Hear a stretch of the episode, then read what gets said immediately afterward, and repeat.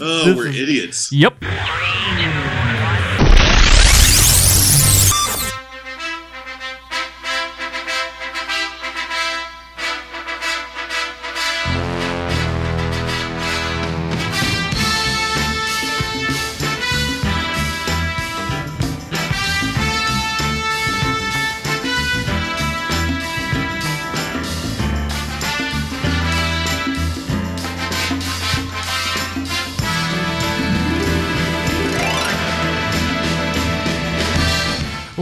Gentlemen, welcome to the Film Find, the greatest movie podcast ever. Assuming you've never listened to a movie podcast before, I am your host, Adam Porters, and we're a little late, but everything just went completely to shit. Uh, well, oh, kind of, schedule wise. schedule wise. And I lost an arm. Yeah. We don't, we don't want to talk about that. It is a podcast form, so they're just like, you don't need an arm to talk, fucker. And I'm like, yeah, that's a good point. But uh, and and here's another excuse. Here's another excuse. We've been watching eight million films, and I'm joined by Matt Smith. I didn't introduce you. Hello. That's okay. Everybody, I think everybody knows who I am by now. No, they don't. maybe, you're- maybe, You're a stranger in their ear holes. maybe not their, uh, maybe not the new person that joined us this week. Our new person. You're like, what is this crap? You'd be like, you're right. What is and this crap is? That's the most important part of that sentence. Uh, speaking of crap, we got a lot of crap to review today, Matt. Uh, so as Oh, I think you can hear by the uh, by the music here, it's uh, yeah yeah. This is uh, we'll be uh, we'll be talking Saturday Night Fever. Uh, no, they were gonna be I talking about this was. Star Wars disco. Star Wars disco time. Uh, yeah, so we're gonna be talking about Rocky today. Uh, well, not Rocky, but that's a Rocky theme, rather. This is where my brain's at. We're gonna talk about Creed, uh, the newest film from the. Uh, I can't forget. The, I forget the guy's name off the top of my head, but the cat who did Fruitvale Station. Ryan Coogler. He's Black Panther now. Yeah. Now, has he been official for Black Panther? I know they were Mm-hmm. talking about. They made that. A, they. ma- No, he's, he's official from what I saw. Ooh, I'm excited because uh, we'll talk about what Mr. Ryan Coogler did in uh, Creed, and if we think that will transfer well over to the Marvel universe. Spoiler alert, probably so. Um, so we'll be talking about that. We'll also be talking about The Good Dinosaur, a Pixar movie that just didn't uh, blow the world up like Pixar movies tend to do, and there may be some reasons for that. And uh, we actually have an email from a. And uh, they might be wrong reasons. well, maybe, but I do. I have an email, so I got an email from an actual from a listener, an actual listener. We have actual listeners, no, but I have a li- one from a listener who has actual children who he brought to this uh, to this movie, and so I, I have a reaction from him and what him what he and his uh, kids thought about the movie. So we'll be talking about the Good Dinosaur. Uh, we'll also be talking about the Victor Frankenstein or Frankenstein for you layman's out there. Um, talk about not making a big splash. This one uh, did not, but we'll talk about whether that or, whether or not that was warranted and how many more uh, Universal monstrous sort of flicks we can take. Uh, and then of course we're going to be uh, we'll wrap up with we'll wrap up with Creed, but we're also going to talk a, a little movie called Brooklyn that maybe not a ton of people have seen. Uh, it's a little this is our artsy fair for the week, I would say. And um, uh, I, I think you guys are gonna you're in for a jam packed show. That's for damn sure. Yeah, sure. that's I- not even all we're going to be talking about. Yeah, because we're going to finish this up. Those We're are just talk- the four big reviews. Those are what we're going to talk about there. Then we're going to talk about the you know regular what you've been watching, and you're going to get an episode probably the day after this one, and maybe I'm gonna I might Mm-hmm. sneak in one more because I was looking. I said on I said on HMP I was going to drop an interview episode that I did. I wanted to listen back to it to see if uh, you know it was terrible or not. No, it's pretty good, but there are some timely references in it. So you know there'll be some things like Mm-hmm. I think this is going to happen, and that's not what happened uh, since that point. Uh, but still be a couple things in there. But the content over itself is good. I interview a friend of mine, uh, Chesney Goodson, uh, local. So uh, I think here. so. I think what you're telling uh, telling everybody is that we're going to get three You episodes missed. We the missed film a week, and we're gonna make up by by by giving you that one that you missed, the one for this week, and another one on top of that. So shut up. You get a film find, and you get a film find, and you get a film find. Each individual Everyone gets film finds. Gets their own. All right. Uh, so yeah, so we'll be talking about that. We got a shitload of things to go through. So uh, let's uh, let us not uh, tarry here longer. Let me make sure. Okay, I just wanted to make sure I was recording. We have a review, right? yes, the show. we have an iTunes reviewed. We have two. We've been ignoring these for a while. Uh, Well, we, we actually we meant to do it two weeks We- ago during our last episode, and uh, you heard how many forgot it. times in like the last two weeks or so that Matt and I have both been like, we're gonna do that iTunes review, we're gonna do that iTunes review, we're gonna do that, yeah, we're gonna do, and we totally. Fucking. And then we get into talking about the seven fucking movies per episode. So you know. totally forget it. Yeah. But All right. today we've got one, and then we'll have another one next episode. Yeah. So next episode, which you only got to wait 24 hours for, so shut your shut your complaining. Uh, so this one is uh, entitled "Insightful, Informative, Inappropriate." That's for damn sure. Uh, this is by long uh, HMP listener Matt Schnapp and a, uh, a producer of of that fine program, by the way. So uh, Matt is. Uh, uh, in a way, Matt, because those because the monies go towards certain bills and stuff, you're kind of a producer of this show too. I'll put you as the executive producer of this show because all that money goes back into my accounts to pay for all of our crap. Uh, so, and to new equipment and other stuff like that. So, uh, Matt, guess what? You're the executive producer of this show, buddy. And here's your five star review. I've been horribly remiss not reviewing this sooner, and we've been horribly remiss not getting to you sooner because this is reviewed on November 5th. Uh, Yes. Matt, yeah, so uh, uh, couple on that one. Uh, so Matt and Adam combine insight and humor that has me hooked. Second best movie podcast, only to the one, oh, the- only in that it doesn't involve capes. Ooh, see, that's a little HMP thing. So I'll take that. Mm-hmm. At least we aren't talking about fucking slash film I'll I'll take my uh, with your lazy uh, one movie review every fucking week. Sorry, I had to go Yeah. off. I'll t- I'll take my sister podcast having a good one. There you go. Uh, so that's that's it. We're gonna get to our uh, our good friend, you know, who who I I liked. Uh, we're gonna read Godmom's review next week, and um, I like this person because they left up like basically the shortest interview, the shortest review I've ever seen for HMP, which was great. Just said the Stallone, I love the Stallone connection, and that was it. It was perfect. I absolutely love that. I was just like, oh, this is super. I love that. Uh, but he's actually left two or three sentences on ours, so we'll uh, get to that to you tomorrow. So uh, stay on the lookout for that. All right. So let's um let's get into it. Matt, what have you been watching, sir? Uh, I've just uh, been finishing up Jessica Jones. Uh, last we talked, uh, I had watched the fir- first half of that series. I know Mhm. that you guys wrapped that up a couple weeks back on HMP. We did. Um, but uh, I have to say, I really enjoyed it. I do think, uh, at the end of the day, personally, it, it is a little stronger than Daredevil, and I think it's mostly just because they kind of it felt like they had a clear idea of what they were doing for that show the entire way through, as opposed to like Daredevil, they were still figuring out the form a little bit. It yeah, felt like, I, I- right? that's. I mean, it felt like yeah, it felt like the. I mean, even though this is a separate show, if you will, as as you know, Law and Order is a different show than NYPD Blue.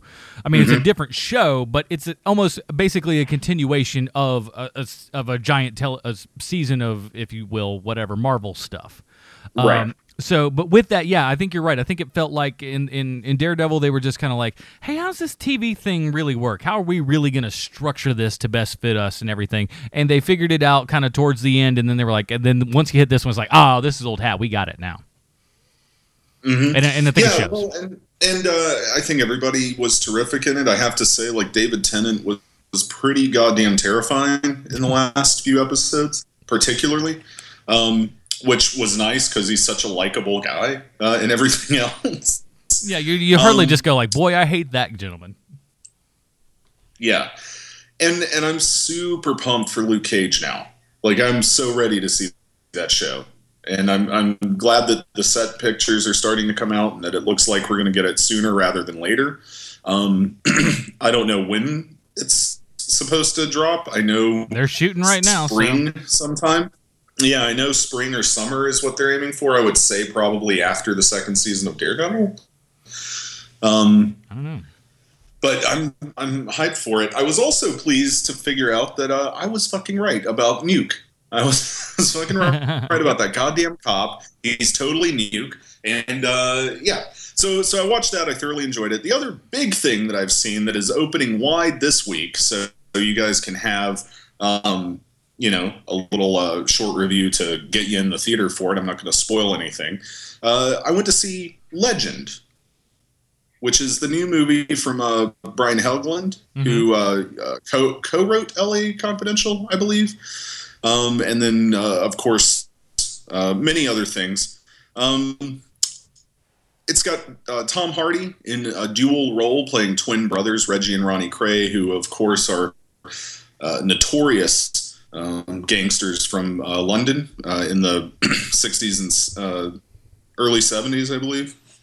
Um, immortalized by a Morrissey song, actually. Uh, the last of the famous international Playboys is about the Kray brothers. Um, one of them um, uh, Reggie Kray, uh, was kind of the the like kind of and then uh, Ronnie was crazy and also openly gay. Um, and the movie has a lot of fun with these kind of dueling personalities.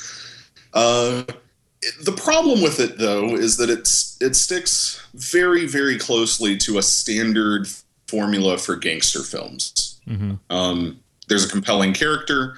Uh, we see kind of their rise, their entree into mainstream crime and legitimacy, and then some of the, the fallout from that um, lifestyle, right? Uh, both in their personal lives and in their business relationships.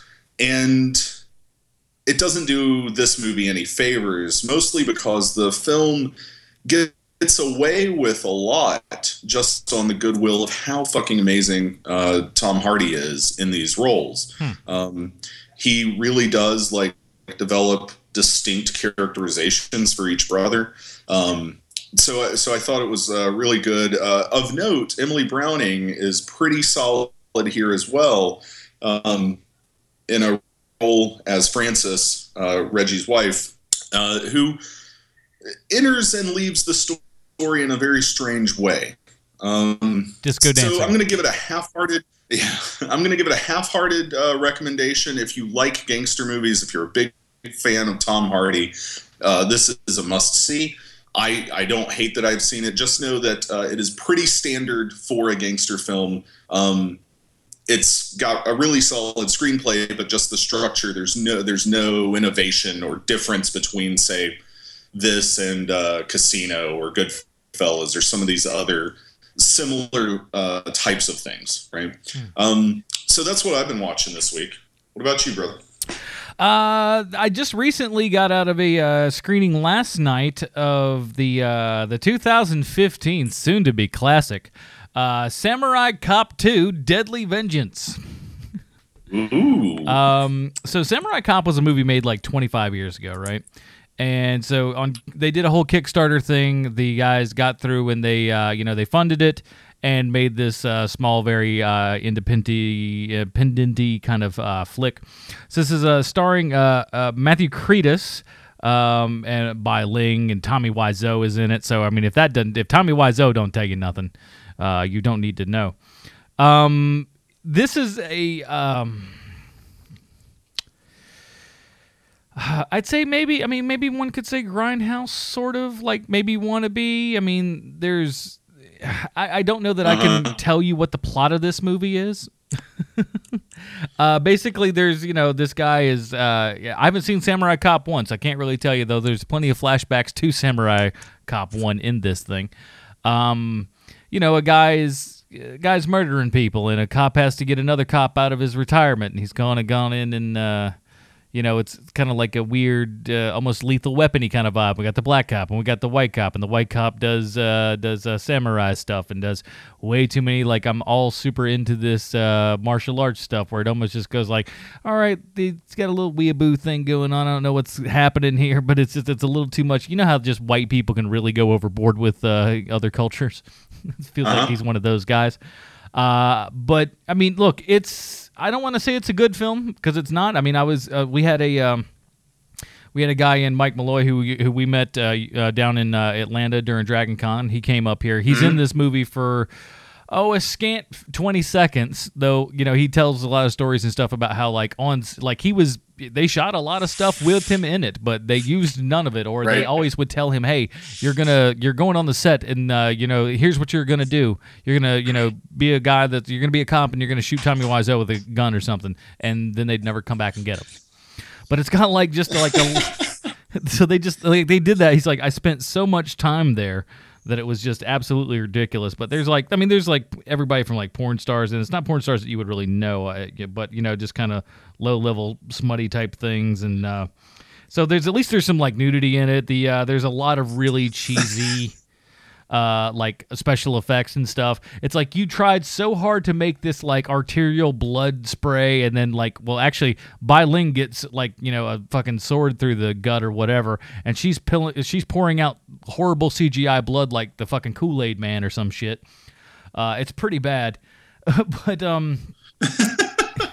but the big thing is, is like they put so much time into that, and there are like there are like shots to shots in scenes where it's just like you didn't even fucking try color matching this shit.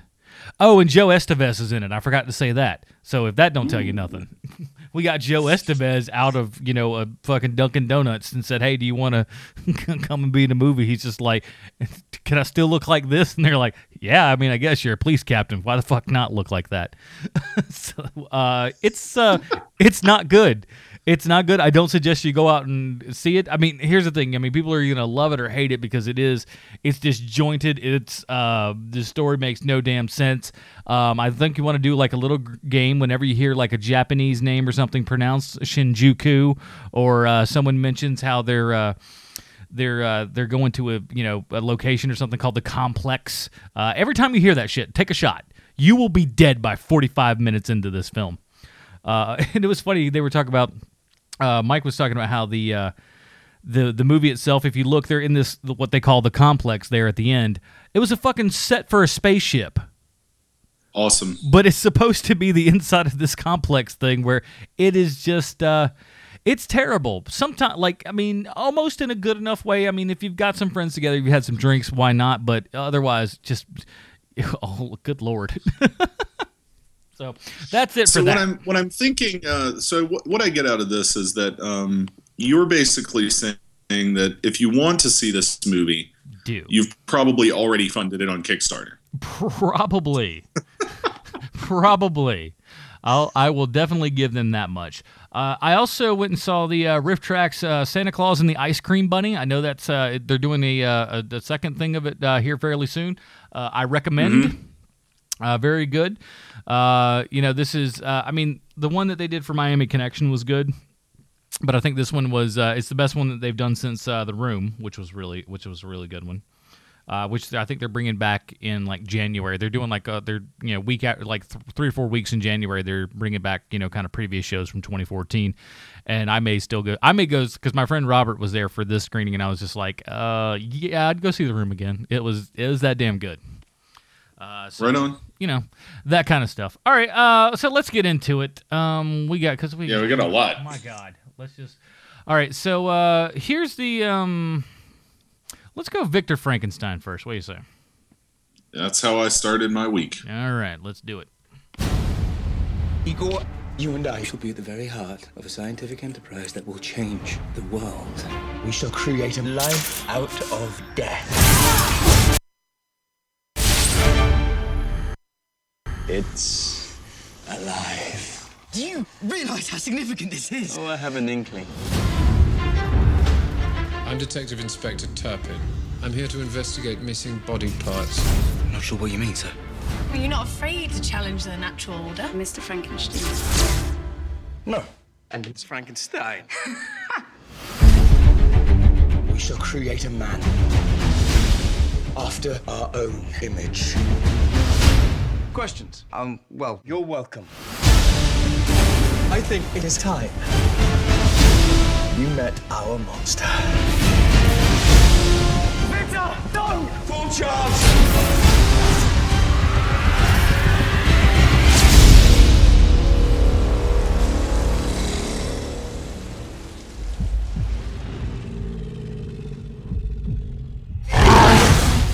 It's alive. yes, well, that's rather obvious. You have the chance to be part of something. what? Being electrocuted? Chased by monsters and hunted by the police. Well, if you're going to concentrate on the dark side, Be careful, Mr. Frankenstein. You toy with wrathful forces. I cannot argue with that. That trailer has 15 false endings. uh, so this is uh, Victor Frankenstein, our, our new release for last week. Uh, is uh, directed by uh, Paul McGowan. Um, sounds like one of the doctors, but that ain't him. Paul McGuigan. McGowan, McGowan, McGowan, McGoo- McGoo, Mr. Magoo. You got it.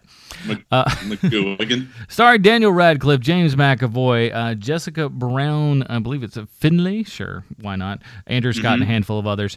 Uh, uh, written by Max Landis. Uh, Max Landis, who I guess most people obviously know is the, uh, you know, the, I'm sure this is he loves this being the first thing that is mentioned. Uh, the son of John Landis, uh, and but did uh, did Chronicle, which we really enjoyed, and uh kind of um, you know he's he's got a I like the guy well enough. He's got a he's he's got to watch it in Hollywood, man. He's got a big mouth on him, and I don't mean that in a terrible way. I mean I don't I don't care what he says, but whoo boy, you start uh, getting in there. The them higher ups don't like you, boy.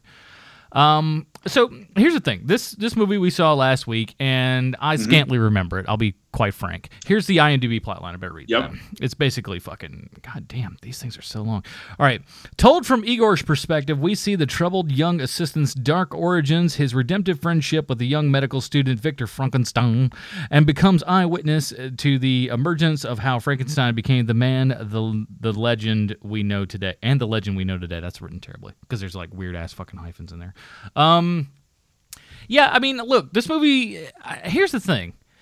Uh-huh. I mean, this is not a good it on me. movie, but it is not. It's not. No. It's not so terrible that it's just that it makes you mad.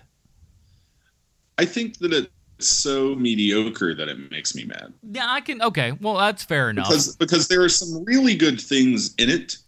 Uh, I think Daniel Radcliffe's uh, performance is just weird enough to like warrant being a really good thing. yeah, Um, but it's balanced by some of the worst things, like James McAvoy's performance, for example. I don't know what he's Um, doing. Uh, it, well, I mean, what I think he's do- doing is wondering why he's in this movie. Uh, the whole time he's he's I'm in every the fucking X Men movies, dude. At least this motherfucker's got to get out of the shadow of Harry Potter. I mean, me, come on, damn it. I'm still, I'm still rocking these big franchises. Uh, but uh, yeah, it's not terrible, but it is thoroughly middling. Uh, so earlier in the year, uh, actually not even that long ago, like two months ago, maybe we reviewed another Max Landis penned film, American Ultra, Mm-hmm. and uh, you did not care for it. Uh, I didn't- I mean, it wasn't great, no. How, how much? Right? Yeah. I don't know how you would compare it to this, but I will say, so much better than Victor Frankenstein. Oh no, no, I'll tell you that one's better than that one. But like, I mean, I think this I- one is And- also and as you may suffers from the same remember, thing. I, I, I like I liked American Ultra. Yeah. Right. Uh, but um, if we're just talking like Max Landis, this movie blows, and I don't know that it's necessarily his uh, screenplay. I it might just be the execution. Like I said, McAvoy is uh, doing whatever the fuck it is he's doing. Um, and it could just be the direction as well, right? This is the guy who brought us such classic films as uh, Wicker Park and Push. Although uh, he did make that movie uh, Lucky Number Slevin, which was all right. Ooh, So, I hated that um, fucking movie. Well, fair enough. then. Fucking hated it. So, Woo. so what I'm saying is, I love like, this one this compared to that fucking movie. this guy might be the thing. He also directed some episodes of Sherlock, but I haven't watched all of Sherlock, so I'm not going to judge it. Fair enough. Um, yeah, I don't know, man. It's just such a weird fucking. Uh, yeah, I don't know. I, I did not like this movie though. I, will, I will come down firmly on the like, do not waste your time.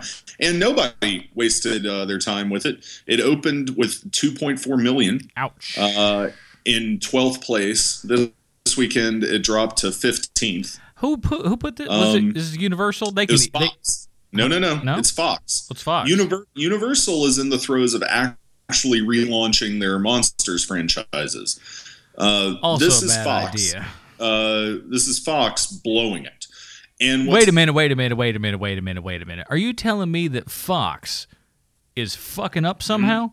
that doesn't sound like the Fox I know. Oh wait, it's everything they've done in the past fucking two years. Here's the best part: is uh, this movie already holds from 1982 to present the worst wide opening of any film released since 1982. It performed worse than every other movie that opened Than any other wide release film since then? in wide release, like so, like over 2,400 theaters or something like that. Man. And the best part of that is that the next two on that list are also Fox releases. That's one of them Fantastic Four. No, that made that made okay. I mean, comparison in No, comparison to that. it's Won't Back Down, which is some like teacher movie. I can't even remember who was in It's it. a Tom actually, Petty song as far as I know. Teacher. Yeah, and then uh, the Rainn Wilson fronter, uh, the Rocker, Oh Which- yeah, that was which probably would have done well if they had just not opened wide. yeah. That's a that's a that's a limited release. That ain't no. Uh, let, let's open that up in three thousand theaters, especially but at that time in his career. Swooped right in and took that fucking top spot. So like, we got you, bro. No problem. No problem whatsoever. Rainn Wilson sitting at home Um, going, finally, thank God. it's about Yeah. time that somebody just let me loose a little bit, for heaven's sake. It's, like, it's not Yeah, fault, I bro. actually don't know where uh, Fantastic Four uh, fell. It's not. I don't think it's on the list, so that's good. Hey, there you go. Hang your I head mean, on these that. These old, are movies that made at this point less than nine million dollars. Like the the two hundredth film on the list is uh, Gamer. I liked Gamer. I know nobody went to fucking Oh, yeah, see it, but I liked it. You know, I Yeah, mean, I mean there are good movies on this whole thing, right? There's that. Uh, there's the Thing remake, which I actually I actually liked. I still haven't seen it. Um, uh, you know, it's And then and then uh, the ruins, right? The ruins is great, and it's on the list. I remember So people not that. Uh, the Fright Night remakes on this motherfucker, and that oh, dude, the. Fright Night remake is great. Yeah, but so it's not necessarily that it's that. It's just you know, it's a lot of real bad openings. There's a Shitty ton from this year. You want to hear just the rundown from this year? Yeah, A lo- there's a lot on here from this year. what's in surprising? The top 200 worst opens. Uh, Hitman Agent 47. Whew. Love the Coopers. Yeah, it's better than that. Project Almanac. Yeah, I, we like Project Almanac well enough. I mean, it's not great, but it's okay. No Escape, which I liked. No Escape, which I liked. Uh, which one was it? Oh yeah, yeah, yeah. Well, I liked I liked it well enough. Uh, Transporter Refueled. Not so much. Seventh Son. Uh, no. Oh Jesus, no. Uh, Hot Tub Time Machine 2. Uh, not mm, not really. No. Strange Magic, which I can't even remember what that is. We didn't see that. No, I think that's is that an animated thing? That's what I think it is. Uh, American Ultra is on here. Yeah, that's not surprising. Um, let's see. Uh, the Gunman. Burnt. Yeah. Well, I mean, Burnt, nobody's gonna go. Nobody's gonna go fucking see Burnt. Come on. Unfinished Business. Yeah, nobody went to see that fucking shit. I remember. I remember that open bad. Mortdecai. Whew. Deservedly so. Of of all maybe of all these movies, probably Uh, deserving the lead the most. Black Hat. I mean, like you you hated The Black Walk. Cat. I didn't. That was just. I think that was just a mismanagement and how, how they fucking brought everything out with the. I mean, I get it with the IMAX release and The then the standard release. Yeah. yeah. I think that's. I think that's where they fucked up on that. So that's what's from this week. Uh. Here's the bottom line. Don't go fucking Don't see see this movie. It's terrible. Let's go to the next flick. All right. I, I didn't have the window open. Hold on. God damn it. What is our next flick? Our next flick is The Good Dinosaur from your lovely friends at Pixar. Take a listen to the. Tra- I don't know how much dialogue it has, so we may just be listening to some music. So sit back and enjoy.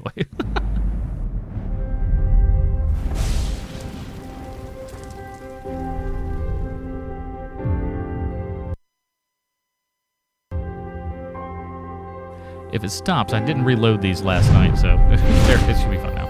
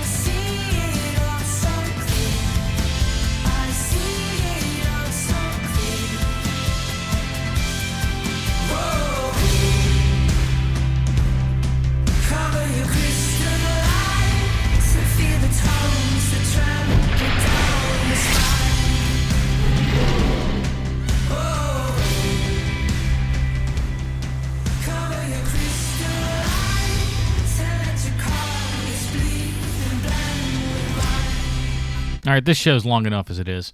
Jesus Christ, Disney. Put out a th- thing with more than one goddamn word in it. This is the good dinosaur. That's why this movie didn't open well. Bad fucking uh, trailers. Uh, this is a good dinosaur. Uh, it is directed by Peter Sohn.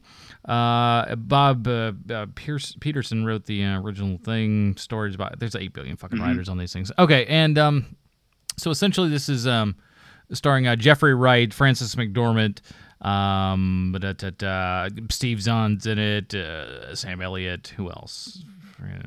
You know, John Ratzenberger does a cameo, I guess.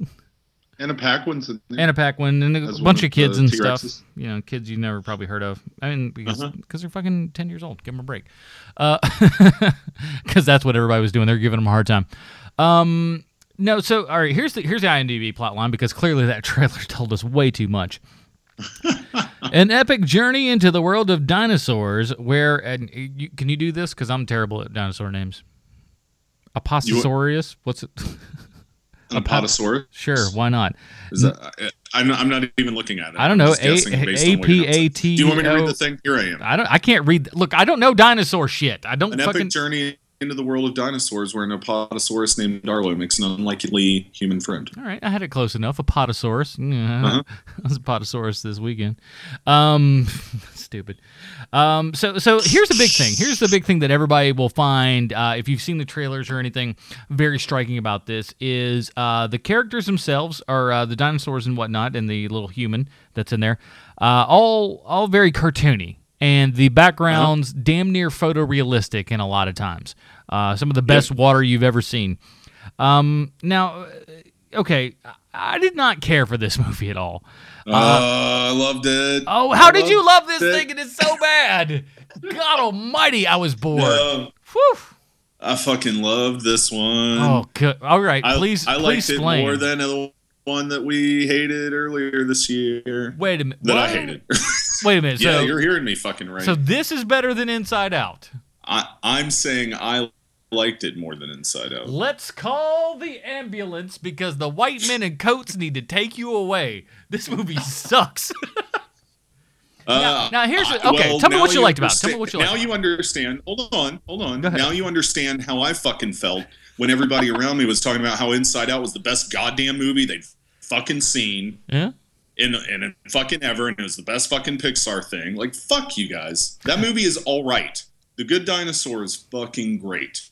I don't really And agree with any of the. Please do. All right. So, what, what did you dig about this? Hold thing? on, I'll, t- I'll fucking tell you why. There is a plot here, and it is so fucking tiny that it doesn't fucking matter. And that pissed people off so fucking much. Uh, it's amazing.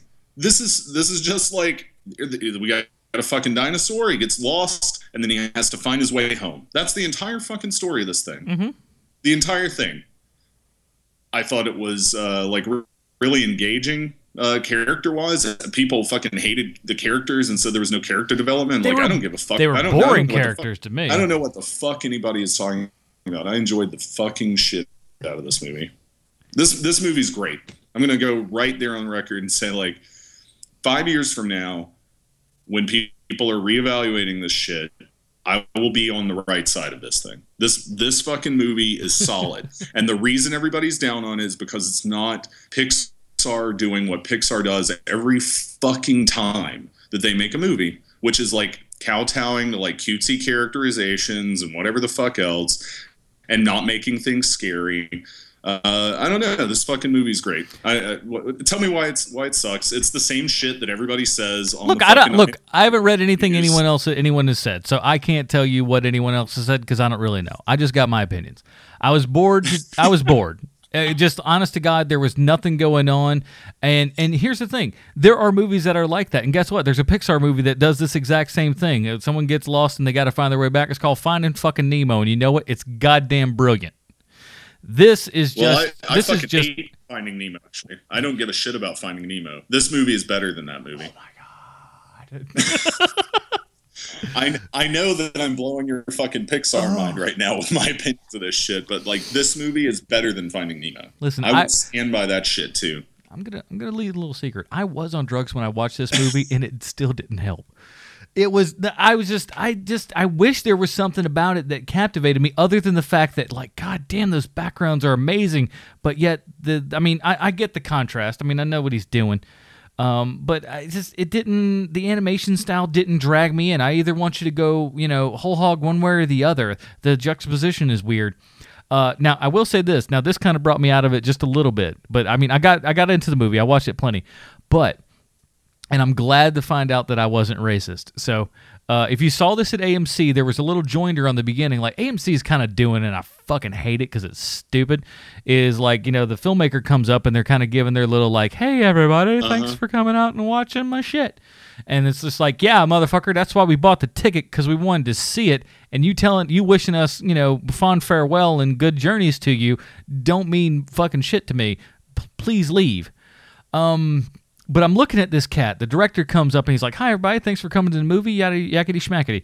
And I'm looking at him, and I just like the first thing on my head is go, "God damn, this guy looks like Russell from Up." And then the, my brain said, "Adam, that's fucking racist. All Asians don't look alike. That's just that's just you just trying to put something on there. How dare you? Just because he's from Pixar and he looks like the kid from from a Pixar movie doesn't mean nothing." Turns out, motherfucker, the movie, the little kid in the movie was styled after this cat. So I, felt, uh-huh. I was like, oh, thank God. Thank God I'm not just like, because there was a little bit of white guilt in there just going, how dare you think about that? And I was just, okay, good. No, I was justified. It does look exactly like Russell. That's, it's, it's awesome. And I'm just there watching going, like, Russell fucking directed this. It's so stupid. But I like uh, look. I mean, when we get to the fact, uh, he he meets up with some other dinosaurs, and the whole uh, you know Sam Neill plays a uh, you know Sam Sam, Elliott. Sam Elliott, rather. Pardon me. Sam Elliott. I'm sorry, it's it's late, and we've seen so many movies. Sorry, uh, but so Sam, Sam Elliott was in none of them. Samuel L. Jackson. Uh, boy, that would have been a lot better. Uh, but so he gets the whole kind of like Worthington shows up. Sam Worthington shows up. Sam, uh, what was the guy's name from Law and Order? Uh, Sam Waterston. Samuel shows Beckett up. shows up. We're gonna go through Sam's for the rest. Sammy Davis Jr. Uncle Sam. Stupid. That's how. That's how much this movie means. So they had Sam- that big fire. Sam Peckinpah comes. Sam Peckinpah comes in, and let me tell you, the tits and bullets were flying. It was great. oh, would have watched it again and again Sam and again. Mendes shows up and starts directing. Sam Rockwell in the best movie you've ever seen.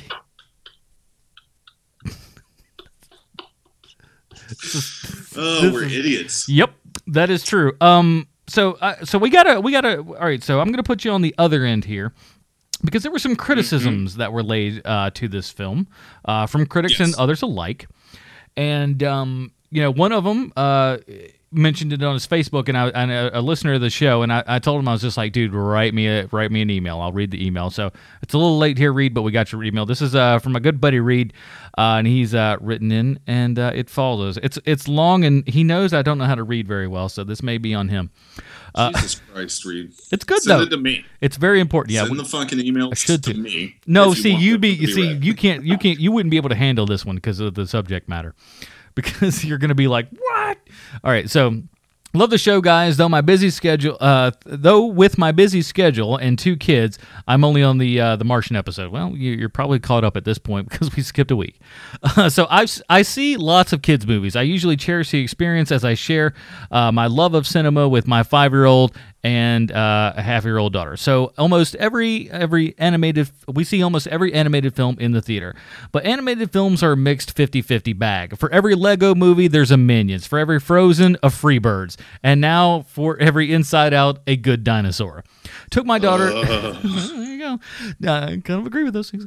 Uh, took my daughter to a uh, close to sold out screen uh, showing of The Good Dinosaur. I had pretty low expectations due to the fact that I'd found the trailers dull and knowing that Pixar pushed back the release date 18 months. But I have faith in Pixar and have only found uh, one film, Cars 2, that I've really hated until now. Spoiler warning. So uh, for those of you who are really, uh, you know, keeping keen on the uh, good dinosaur spoilers, watch your shit. Uh, so well. Uh, the dad died early on during a horrifying thunderstorm. Many of the kids in the theater started to scream and cry, including my own. Usually, when the Disney character dies, say Mufasa or Nemo's mom, or the parents in uh, Frozen, or the wife in Up, the audience gets some sort of post death relief, usually comedic uh, scene or a song. No such luck here. Uh, just a mopey dinosaur family. Realistic, but in the but the tension just grew in the theater. More tears from kids. A, a couple of families left. Then Pixar. Uh, then Pixar has its main character get separated from his family, uh, fall in a waterfall, get injured in the next 10 minutes. Again, no comic relief. It doesn't help that the dinosaur has a kid's voice. So basically, all of these horrible things are happening to a child. Thus, all thus the rest of the film is the two main characters and and one actual child and another that sounds like one in various dangerous situations where they can either be eaten or die at any time. They even have the unnecessary flashback to the death of the dad again. Seeing the dad again not only made my daughter cry, but uh, but she duck and covered in my chest and and then bit me. uh, she's never been scared of any of the dozens of animated films that we've seen together. I think marketing, uh, mar- I think the marketing is totally misleading. It's not ET. It's torture porn for the elementary school set. it's Pixar's worst film, and I have, uh, though I have seen, uh, I've never seen the end of Cars 2, but at least it didn't uh, give my daughters nightmares. Uh, sincerely, Reed Bennett. So, Reed, thanks for writing in, buddy. just another perspective out there from someone who actually brought a well, children to a children's movie. Here's the thing. Here's the thing uh, about, about that, right? Like, uh, I get parents not wanting their children to be scared, but uh, also I don't think that the Good Dinosaur is a comedy. It's not a comedy. No, no, that's certainly. Not it doesn't not. play like a comedy. Uh, I don't think. I think that the the assumption that there should be um, comic relief at all times whenever something awful happens is not like a proper uh, expectation to have. Well, maybe One, it closes down. Maybe slight Hold levity on. per it se. Closes, hold, stop. It closes down your uh, like ability to process what's actually happening, right? So that like, yeah, okay, this thing's happening and it's fucking terrible. Uh, things in life are fucking terrible. Life sucks most of the time. Um, I think this might be uh, maybe not the best vehicle for, uh, or maybe the least assumptive vehicle for parents to uh, have their children encounter that message. Um, but I do think that it serves a purpose, and that by presenting an alternative version of what normally is Pixar's happy go lucky, every fucking thing turns out a okay all the fucking time in every uh, action scene and everything else of the film, uh, I do think that there's value in that. And at the end of the film, like what what this movie is about is Arlo having encountered such a huge amount of tragedy so early in life, he still figures out that he has to push through it, become his own person, right? Uh, literally make his mark in the in the parlance of the film and uh, like stand up and keep going. He can't just lay there and give up. He's got other people that depend on him, uh, not just uh, Spot at certain junctures in the in the film's uh, plot structure, but uh, his family as well. And I think that that message comes through very, very clearly in the movie. Uh, yeah, there are some scary, scary spots, but you know what? When I was a kid, I was fucking terrified of the dragon scene in Sleeping Beauty. Kid, and you're supposed to be scared of shit like that. It's what you're supposed to do, right? So, I sympathize with the fact that uh, like people were not expecting this movie to be as serious uh, minded as it was uh, with uh, tragedy and uh, loss and just like awful shit constantly happening to you because you're out alone in the big fucking world and that's what life is. Um, but I don't know that it's a bad thing. And every single every single negative review of this film has said that exact fucking thing, and I just think it's wrong. Like I'm like cool, okay, your kids are uh, upset. Uh, I'm sorry, right? Um, but they did see the film, and, and they learned something from it. Whether or not they liked the movie, I think is irrelevant.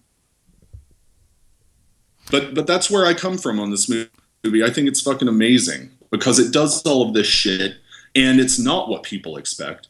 It's better than what they expect. But because they're set up to expect Inside Out or Monsters University or whatever the fuck else Pixar wants to put out telling the same goddamn buddy story, the, this movie's great, man. It's fucking amazing. I think it's way better than people give it credit for. And I think it's all due to the fact that they expect Pixar to have a tried and true formula for every movie, which Pixar does. And I'm fucking tired of Pixar's tried and true formula as a film goer. And this movie didn't do that, so I liked it more. Well, as Will Smith said circa 1994, if it ain't broke, then don't try to fix it. Boom. That's my street cred. Yeah, but that's why I didn't like Inside Out. Is because it was exactly like every fucking other Pixar movie that I'd seen. No, I can't. I can't say you're wrong there. I mean, because you, you and that's why everybody else loved it, and that's why everybody hates this one. Well, it's a and that's Pat- why I like it. It's the Patton Oswalt joke. I love the stuff that I love. I don't want to know where other stuff is. I, No, I, I like that. Uh, so that's but, it. But I do think I do think that it, that it is like straight up. This movie is a kids movie. Like I I don't get the opinion that it's not a movie for children, which is a very popular one uh, online. It is. This movie is for fucking children, and if you don't believe that, uh, I don't know what to tell you. But um, like children are I would supposed not- to be here's the scared. thing, if they I was a a safe space to fucking traumatize them, and you know what? Like that, that's just what it is. Okay, Look, It- I'm a sim- I'm a simpleton though, and, and like, look, and, and here's the thing, like, but here's the thing. As a kid, I would have hated this movie, and not just because of whatever. I mean, scary stuff has never really done it for me. I don't, I don't care, but it, it's it's boring. That's the problem. Do you- Honestly, do you, like. Land Before Time? yeah. I mean, it was at least Why? colorful. It's the, same fucking movie. Oh, I, you're not wrong. It but it's colorful It and is it's everybody fucking dies in the first ten minutes, and then they all all get lost ten minutes after that. yeah. And it's the same thing. Yeah, well, look, there's a billion movies that have this thing. It's just I don't know. I just I just something about it I didn't care for. I couldn't tell you. I, I don't know that I could pinpoint it down. Anyways, we got so much more crap to do. Let's let's move on. But All right. so that's one not so much I'm and gonna- one very much. I'm gonna go say fucking see this movie. Damn the haters. That's my opinion on it. I'm gonna say avoid it like the plague, just to be as opposite as I possibly can. I mean, like, I mean- I didn't hate it, hate it, but I just, I did not care. I just did not care, and that's almost, that's almost worse than hating it, to be frank. All right, next movie. Let's, uh, let's go to a little bit more adult fare, shall we? Here is the trailer for Brooklyn.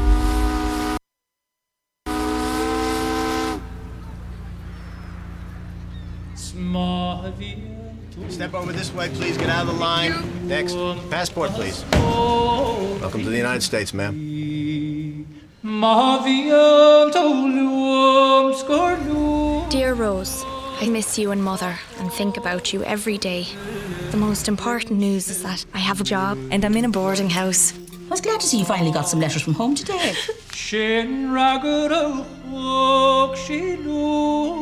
I wish that I could stop feeling that I want to be an Irish girl in Ireland. Homesickness is like most sicknesses. It will pass. Would you dance with me? I'm not Irish. So, what were you doing at an Irish dance? I really like Irish girls. Baby, baby, I met somebody, an Italian fella. We're going to Coney Island at the weekend. But do you have a bathing costume? Why didn't you tell me to put my costume on underneath my clothes? I thought you'd know. I want to ask you something, and you're gonna say, oh, it's too soon. Will you come for dinner and meet my family? I'd love to. You like Italian food? I'm going to say splash anytime I see problems. Good idea. Splash! You just splashed his mother, his father, and the walls. Let's go again. Ready? I should say that we don't like Irish people. Hey, hey. What? We don't. That is a well known fact. Um. It was sudden. When will they bury her? You wanna go home, I guess. How would it be for you if I did go home? I'd be afraid. Afraid that I wouldn't come back. Yeah. Home is home. Ireland must seem very backward to you now. Is that Jim Farrell I saw? He's a catch for someone. I have a life halfway across the sea. Your life here could be just as good. If you go back, I have nobody. I want you to stay here with me.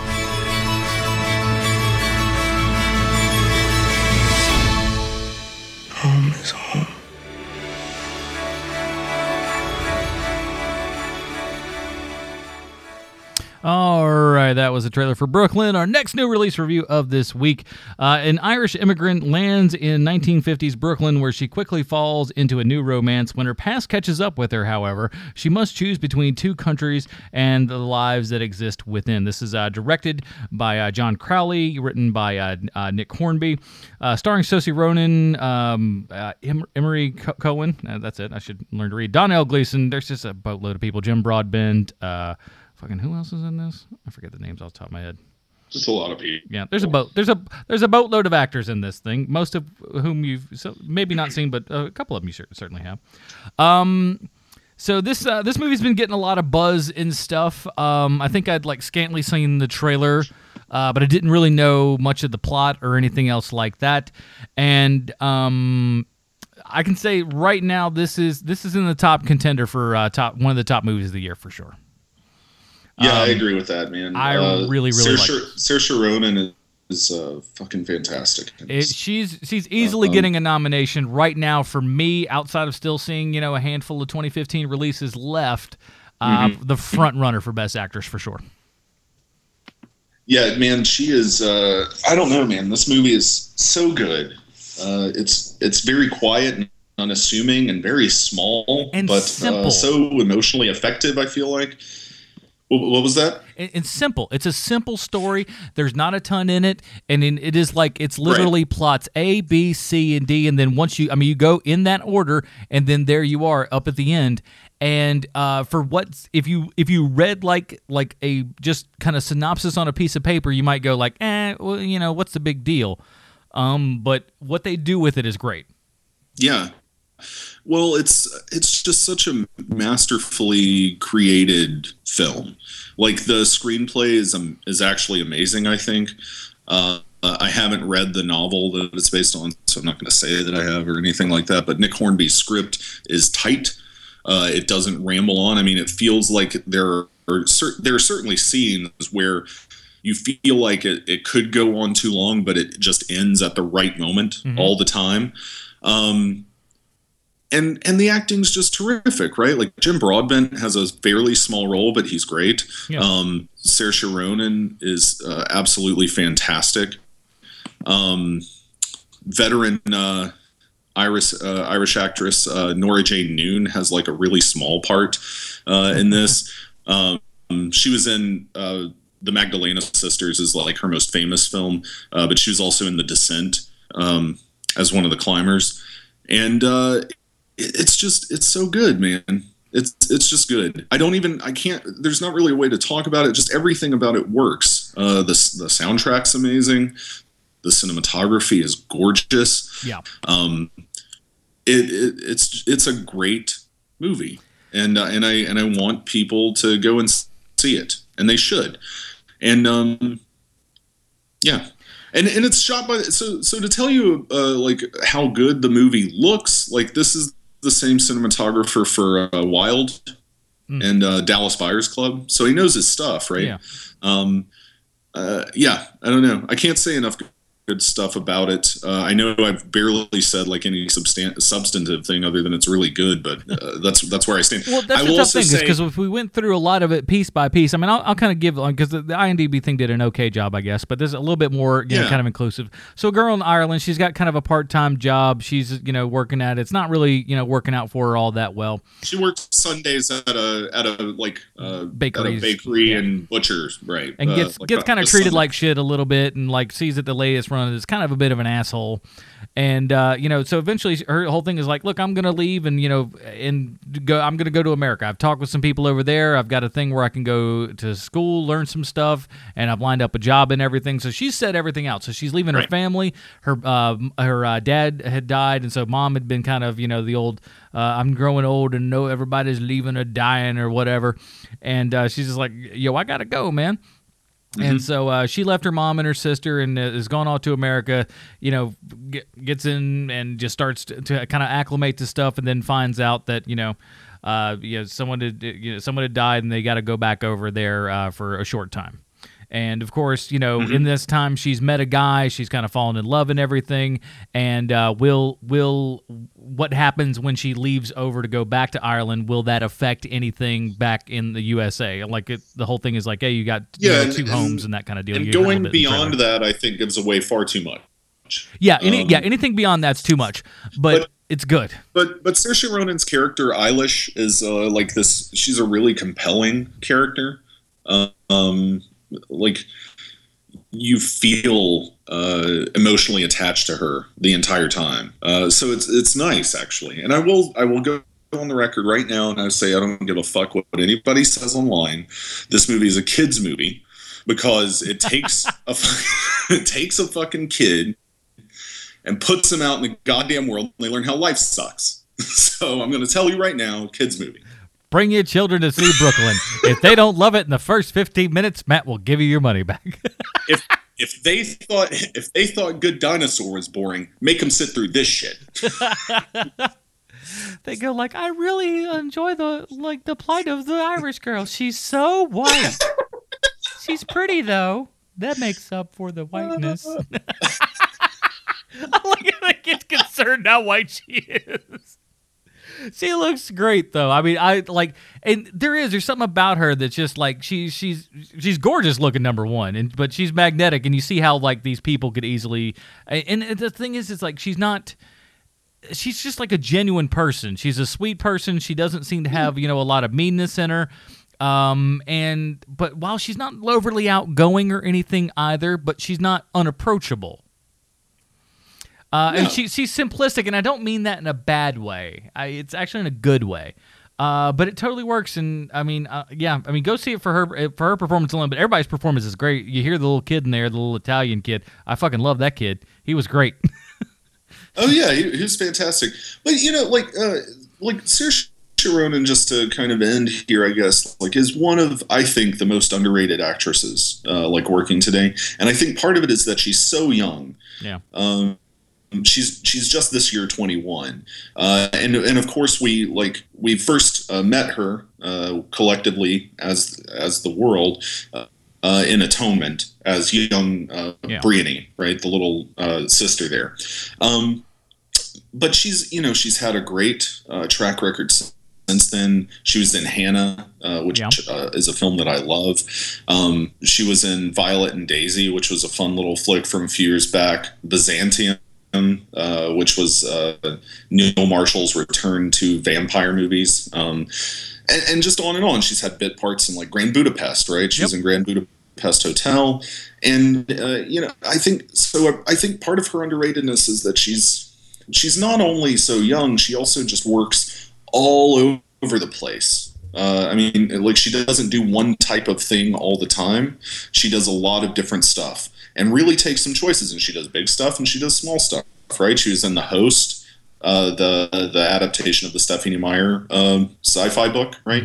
Um, and she's somebody to just, uh, I think, keep your eye on and follow around because she has never turned in a bad performance, uh, and very rarely has she made like a movie that wasn't worth your time. Yeah, front front runner for me for uh, best actress for sure.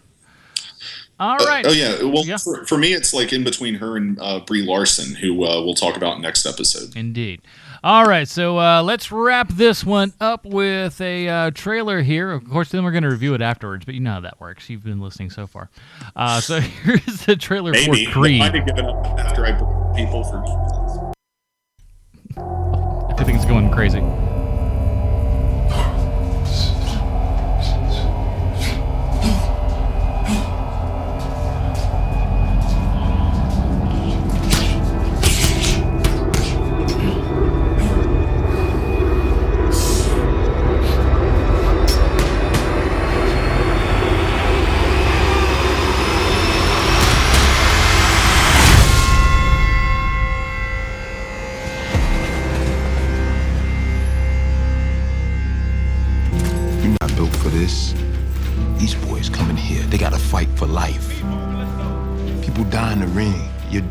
God in the ring.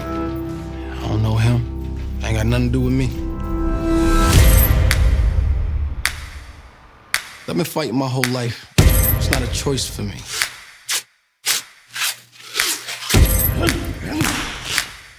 Every punch I ever thrown's been on my own. Nobody showed me how to do this. I'm ready. Sick, sick, sick eyes from the nose pressure. Zip ties on the protesters.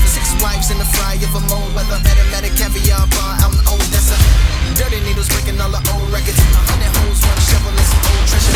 Old seat used teeth as a gold tester. Finger rolls, finger waves, dancing from the old numbers. This picture's from the 10th round of the first fight, right? I heard about a third fight between you and Apollo. Behind closed doors. That true? How do you know all this? I'm son.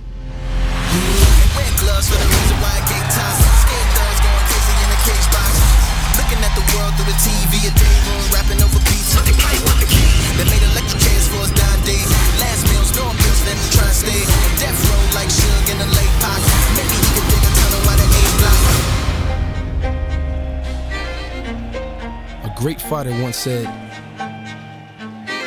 It ain't about how hard you can hit, about how hard you can get hit and keep moving forward. All right, This that was. here, that's the Oh, toughest opponent Jesus. you're ever going to have to face. I believe that's true in the ring, and I think that's true in life. Now show me something. Couldn't interrupt Sly. Punch me in the face. Uh, so uh, that is our uh, that's a trailer for Creed. Last re- new release release of last week rather.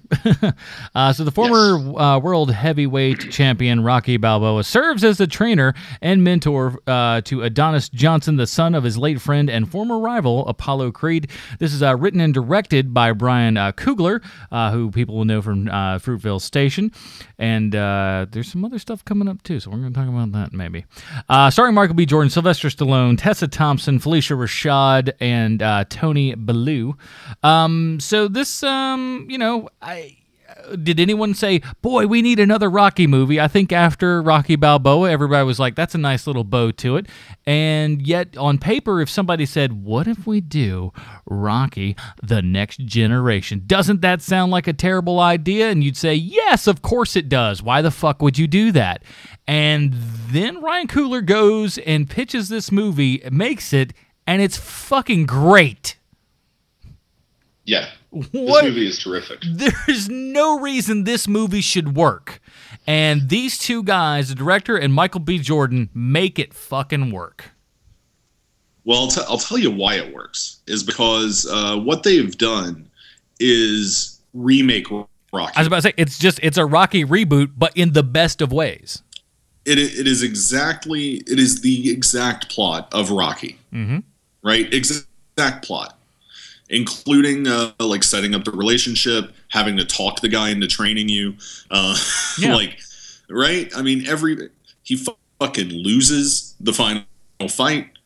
It's it is straight up a remake of Rocky, and that's why it works. I mean, it it also works because uh, because the things that they, they do change about it are really fucking great, right? Like the backstory uh, of um, Adonis uh, being uh, be- being like you know he, he was adopted out of foster care, right? But he he was illi- illegitimate, but he was adopted out of foster care by uh, Apollo Creed's widow, right? right? Uh, played by Phylicia Rashad, and um, he was raised and like at the beginning of the film, he is working like a white collar job, right? Uh, About to get a big promotion and everything everything. 'cause he, because he wants to fight. Um, so I think that there are several savvy moves that are made that uh, avoid some of the problems that uh, I think people had on their mind when uh, this this project was first announced. Namely, that like uh, Rocky and Adonis would have some kind of weird uh, like white savior relationship. Um, but they really do position uh, Adonis Johnson as his own character uh, who goes on his own journey. And Rocky is much, much, very, very much, I think, a side character in all of this, even though like there is a, a complete character arc and everything else. Um, uh, this movie is it's called Creed for a reason, and it's because uh, Creed is actually the focus of Yeah. everything. Rocky, And the it- late Creed years.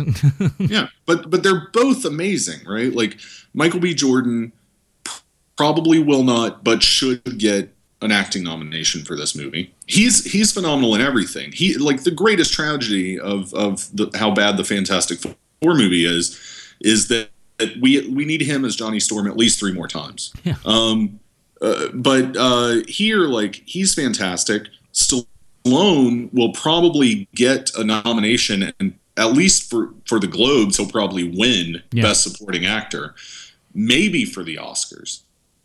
Um, although you know, I think there. I don't know if you've read anything about the Oscar shit going on so far, but apparently uh, Michael Keaton is being submitted for Best Supporting Actor for Spotlight. Listen, I enjoy Michael Keaton as well as Tom, Tom Hardy from The Revenant. Listen, Um, I enjoy Michael Keaton's performance in that movie. Uh, it, it ain't Stallone's performance in this movie. It's. I mean, uh, now, Oh, I, I don't. I don't think so either. I'm just thinking politically, right? Because uh, Because- he did not. because he of The not Rock. get it la- last year, right? yeah. So we'll see. Um, but I think I, I think Stallone has many Best Actor nods coming up this season, uh, and it's it's a damn shame that Jordan will not get the same push for Best Actor. Probably Um, not. But here's the nice part, though. I think this kid's gonna have long legs, man. Oh, I- yeah, I, yeah. I just like this. I think this is the movie. Like, I mean, we've all liked him before. I think this movie cements him as to like, no, no, for real though. This guy's gonna go. He's gonna be here a long, long time. I think. Well, you know, he. I mean, he has been around long already, but like, he's gonna. Yeah, like, I mean, I, he's been he's been around for a while. I feel this is right? the I turn mean, to towards his adult career, if you will. Oh yeah, of course. But you know, this guy, this kid, he was great in The Wire back in the day, right? Like he's been really great all along. But what's been what I think will keep him around for a long time is that he, um, and I say kid, he's like not that much younger than either of us, but. Uh, but but right, but I, that's because I think of him as Wallace in The Wire. Uh, any fucking way. What's going to keep him around though is that he makes really smart choices about what projects to be involved in. Yeah. So even when he makes a misfire, right, something like uh, like not just Fantastic Four, but something from a few years back, like Red Tails, right? Yeah. Uh, do you even remember that movie? The, Nobody the survived that film. Tuskegee, uh, yeah, Tuskegee Airman, uh, Airman film, right? George Clooney's Um, ba- or not George Clooney, George Lucas's late baby. George Lucas. Yeah. Um, like that movie was not successful uh, and didn't do anything for anybody. It, it certainly didn't help Cuba Gooding Jr.'s career. Um, but but but there's no reason for him not to have chosen to be in that movie, right? Like that's a good decision to make. You don't know that the that Yeah. the movie's going low. Same with Fantastic Four. It's like he knows to make these decisions.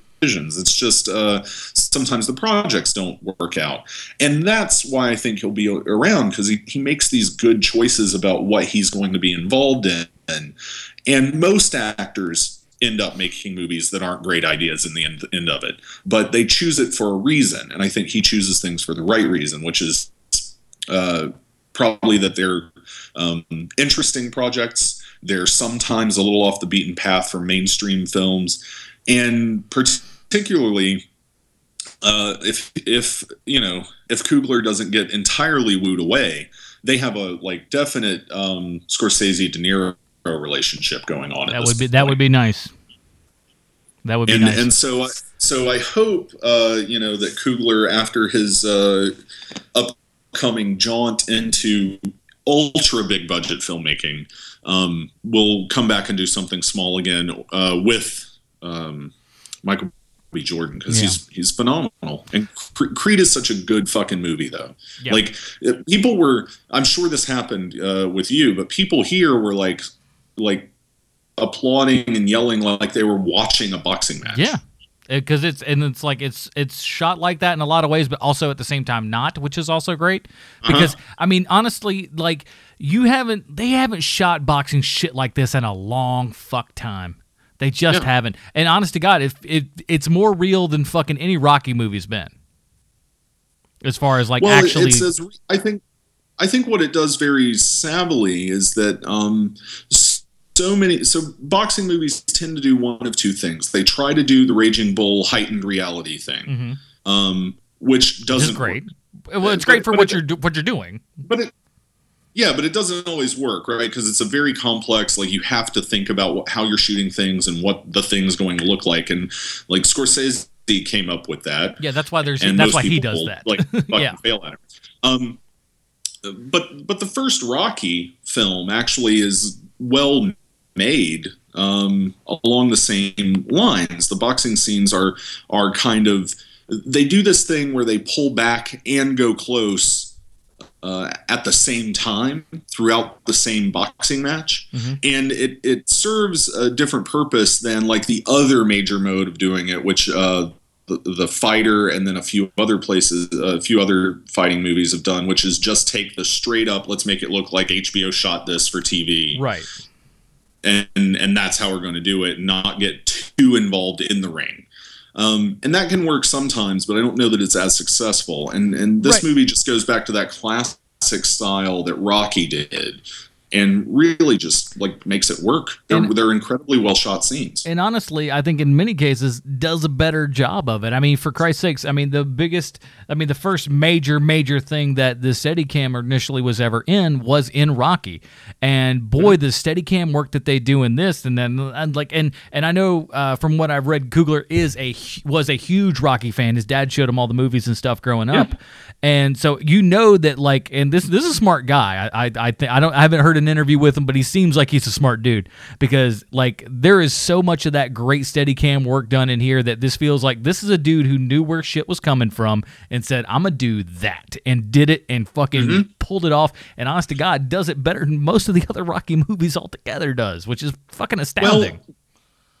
Well, and I think he he he really cut his teeth on Fruitvale, which also has a lot of incredible Steadicam work. yeah. And can I, I mean, just that, say this? that I mean, there's a lot of long following shots in Fruitvale Station, and that that movie emotionally has a huge impact. I think because of that camera work, and I, I think he brought that into Creed, Yeah. uh, so that it so that it really does rival uh, what like the level of work, and maybe in some some instances surpasses the technical achievement of that original Steadicam work in Rocky. Oh, for sure. And I, I, first of all, I mean, Ryan Coogler. I mean, you know, great movies. I hate you though. This is not. I mean, this is disgusting. He's 28 years old and he's already got two really fantastic films under his belt, and it's just like that's just gross. You shouldn't be Yeah, this. well, and you shouldn't be this good so young. Damn it, cut it out. And and he's got a huge movie coming up. and dude, Um, you're gonna. So, let's bring into that, and we'll kind of close her out So- here, man. Yeah, so um, I I read that it was finalized, but I can't find where I read it at now. Um, I mean, it was right before we started sh- uh, shooting, um, but uh, Coogler is is in talks, uh, at least in, in well into talks, because they're actually announcing that they're talking to him about it. Right. Um, which to me indicates that it's all but final. If that article I read was not correct, that it is final. Um, but you know, he's gonna he's gonna be doing Black Panther. It looks like. Which uh, after Which this movie, you're just like, undertaking. yeah, I am d- down, Mm-hmm. down, and down. Yeah, uh, I think uh, uh, it's a great choice. Right? Uh, clearly, he knows how to handle a budget and a franchise. Um, And can al- shoot some action, son. he can shoot some action and he fucking knows just how to tell a really good story. He's proven twice that he has all of those things all lined up now, and uh, I I really hope that he finalizes that deal. And to be it's not done 28, it's so gross. but Yeah. here's the but I, I I'm I'm I'm so interested in what this guy's doing uh, and where he goes. But I mean, between the two of these guys, I mean, bright futures ahead, no doubt. Yeah, of, of course. And, uh, you know, I'm sure that he'll take a step back after that um, and, and go for it. But, uh, yeah, I don't know. I'm, I'm very, very much looking forward to, to that fucking movie anyway. And just like bringing somebody on who clearly knows uh, how to make a fucking movie uh, is a good choice. And, and Marvel's been pretty savvy about that in general, bringing people in who know how to do the same thing that they're going for, just not in this superhero genre. Right. And then like applying that skill set to whatever film they're hiring them onto for. So. All right, so that's it. So uh, not not not too awful long, a little bit longer than we normally do for shows, but that's not too bad, all things considered. Four fucking movies, so shut up. And we're going to get more mo- more reviews tomorrow, for Christ's sake. So, uh, and then an interview on Wednesday. So, lighten up. so, uh, until then, until tomorrow, Matt, where can they find work of yours on the internet, sir? Well, they can find me on Twitter, and that's pretty easy. Just look up Matt Boyd Smith. I'm on there. Um, but I do want to say, like, for for those of you out there who are writing all kinds of things and, and telling your friends, like, uh, you know, the film find is inappropriate and uh, we, we curse a lot and all this stuff. I just want you to know, like, the film find is a children's podcast, and uh, we appreciate you letting your children listen to it. We're here to we're here to make them know that life is uh, bleak and meaningless and full of uh, white bearded folk dropping constant fuck bombs. we got some of that action. I don't, I don't know. Uh, so up on uh, Here Movie Podcast this week, and I'll, I'll tease what we're doing next week on tomorrow's show. So how about that? Uh, so this week uh, we did. Um, my brain is already. That's how good that movie was. What did we even do? That was it's like two days ago, and my brain is already taking a crap. Oh, it was Justice League Gods and Monsters. Wow, I didn't like it. Which which was which was like the the return of Bruce Timm, right? Yeah, Return of Bruce. Timm. Look, I mean, I didn't hate it, but uh, the, I, you know, the other guys liked it more than I did. But yeah, I mean, it's it's an interesting take. It's a it's it's a what if book, if you will. But uh, you know, maybe not. T- you know, go see it because they liked it. I didn't care for it, but whatever. So you know, see Well, more importantly, go and listen to the episode. go listen to the episodes. So Here Movie Podcast at HereMoviePodcast.com. So Matt, when I say next episode, we really mean tomorrow. Uh, we're gonna or we're gonna be talking about uh, what what do we call it there? What, what, What- I, what? I've totally forgot what we're reviewing already. My brain is just taking Tomorrow, a giant we're going to dump. be talking about Krampus, Krampus, Room, hmm, and, and I'll Room. be talking about Spike Lee's latest film, Chi-Raq. So we'll be talking about those things tomorrow. So why don't you go over to filmfond.com, review us, and all that kind of good stuff. And uh, we'll see you tomorrow, everybody. One day, Papa called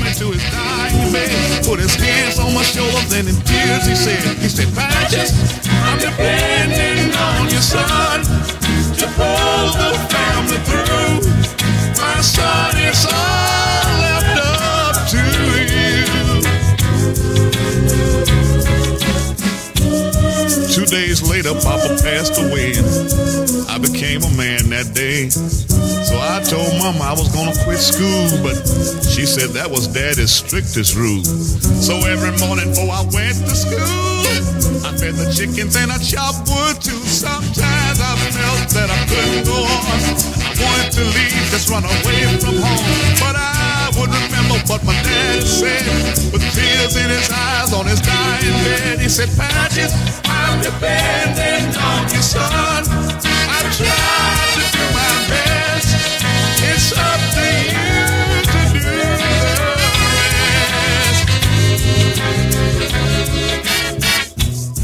Then one day a strong rain came and washed all the crops away. And at the age of 13, I thought I was carrying the weight of the whole world on my shoulders. And you know, Mama knew what I was going through, cause every day I had to work the fields, cause that's the only way we got our meals. See, I was the oldest of the family, and everybody else depended on me. Every night I heard my mama pray, Lord, strength to make another day. So years have passed and all the kids are grown. The angels took mama to a brand new home. Lord knows, people, I shedded tears, but my daddy's voice kept me through the years. Saying, Patches, I'm depending on your son to pull the family through. My son, it's all